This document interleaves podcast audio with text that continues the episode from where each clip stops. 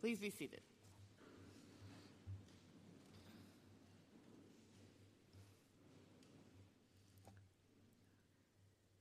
We've just been given like a movie trailer of, of a story. And we're going to move this week through the story. Uh, not just today, not just Friday, but all of this week. And we invite you to that with us. This is a journey. Today is the beginning. This story at the, at the top of our service, before the Passion Gospel, this story is the beginning of the movie, of the, of the story. It's a new beginning. This grand entry into Jerusalem, a beginning that changes the world forever. The city awaits, the gates are open. Jesus is king, and he comes to bring peace. His disciples are faithful. They go and fetch what he needs. The crowds are growing. There is wonder and hope. There is uncertainty. But word spreads. He's coming into our city. He's coming. Let's all go and see. And everyone goes to see. He comes in riding, not on a war horse, but humbly on a donkey. And there is great joy. We wave palm branches, branches in hand, a symbol of joy. There is great respect as garments are thrown on the ground and laid down.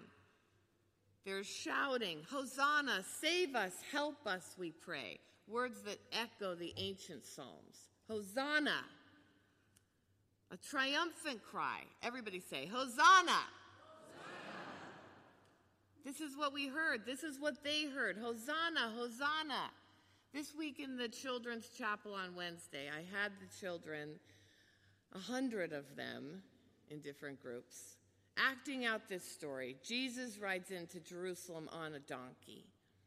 And they all had palm branches, and they're all shouting and jumping with joy and excitement. Hosanna! And we've talked and learned about what that word means. Save us, help us, we pray. And that's what we say today. Some were there that day because they'd seen what healing had been done. Some thought he was the Messiah. Some hoped he was the Messiah. But there were crowds, and they were filled with joy and skepticism and celebration and wonder. And without a doubt, there was hope in the air. Today, we stand with Jesus before the gates of Jerusalem. These are words from Rowan Williams, the former Archbishop of Canterbury, who was leader of 85 million Anglicans on six continents. Today, we stand with Jesus before the gates of Jerusalem. So let us pause here today in this part of the story for a moment. Because we know, Rowan says, that once the story takes us through the gates, we will be swept up in events that will bring us to the very edge of what we can bear. As we walk with Jesus all the way to the tomb, let's pause here the triumphal entry. Preparing, preparing. We prepare we prepare for the week ahead because hosannas will turn to crucify him. But we're not there yet.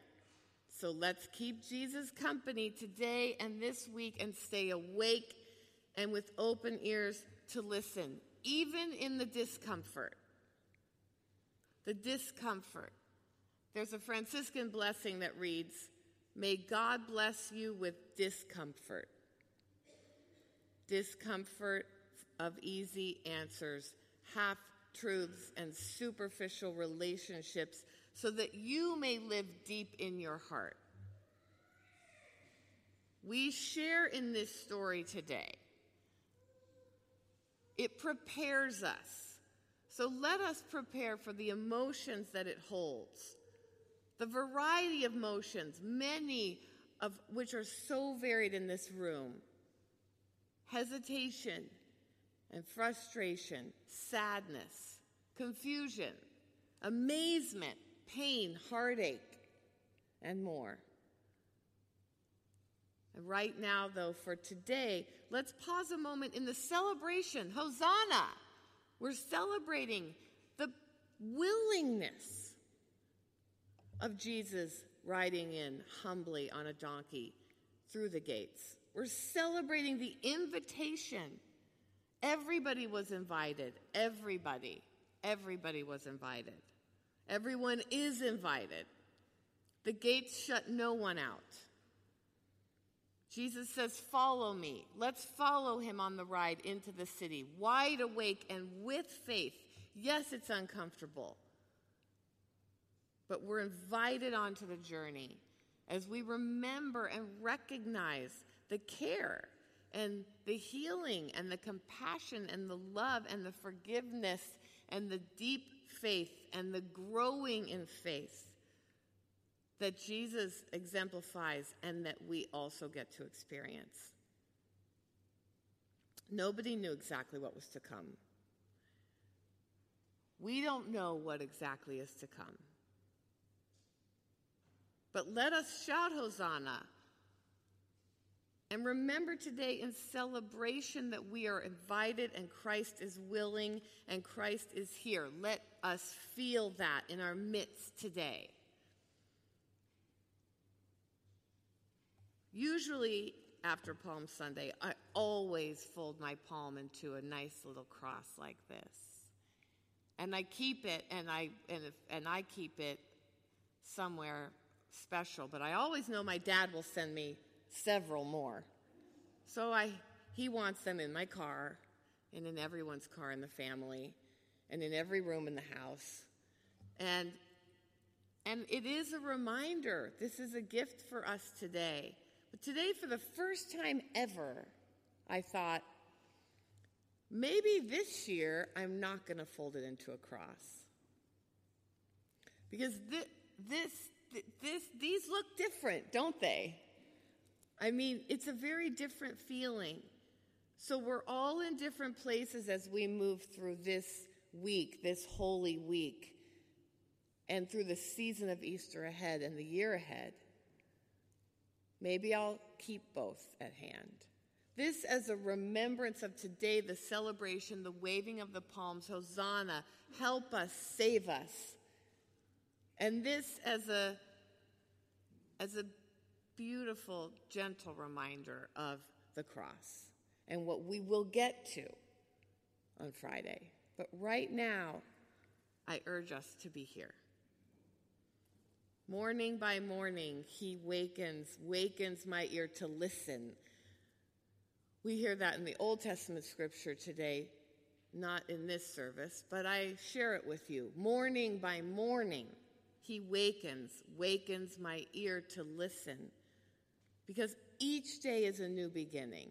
Let this be an example and a reminder of each day is a new beginning, a new beginning to say yes to the invitation, to come welcoming Christ into our lives or back into our lives or more deeply into our lives. Today, this very day might be a new beginning in a new, different way for somebody sitting in here. And they will forever, for the rest of their lives, remember Sunday, April 9th, 2017, in Huntington Beach in St. Wilfrid's as the beginning of something.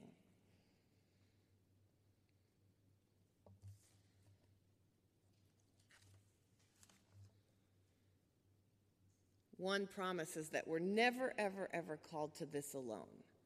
Whatever the beginning is for you, the struggle, maybe the challenge, which holds excitement and nervousness or anxiety or apprehension. We're never alone, always with God, always with each other, always in community, and always with hope.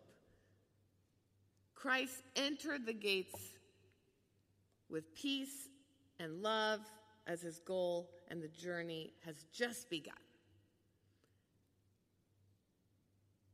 In our Anglican tradition, we move through this week with intention, and it leads us to the Easter celebration. And we urge you to consider joining us again before Easter, before next Sunday. Because as we move through this week, we move through the rest of the story, of which we had the preview earlier. With services of reconciliation on Wednesday, and a remembrance of the foot washing at the Passover meal on Thursday, and two special services on Friday that are different and beautiful and contemplative with space for meditation and listening so that we can continue to listen as we have been this Lenten season for what else might be coming into our hearts and our lives and our awareness and our faith as we approach Easter.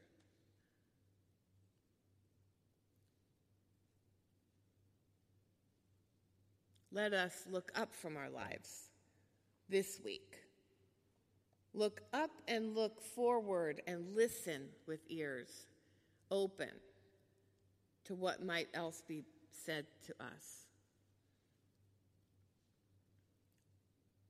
There is darkness. There's darkness in the story. And I know many of you agree with me when I say, I have learned things in the dark that I never could have learned in the light. The good news is that Christ rides into the darkness, but God always gives us light. There is light, and we are invited forward in faith with peace and love to the light. Please join us as much as you can this week. We are glad that you're here. Amen.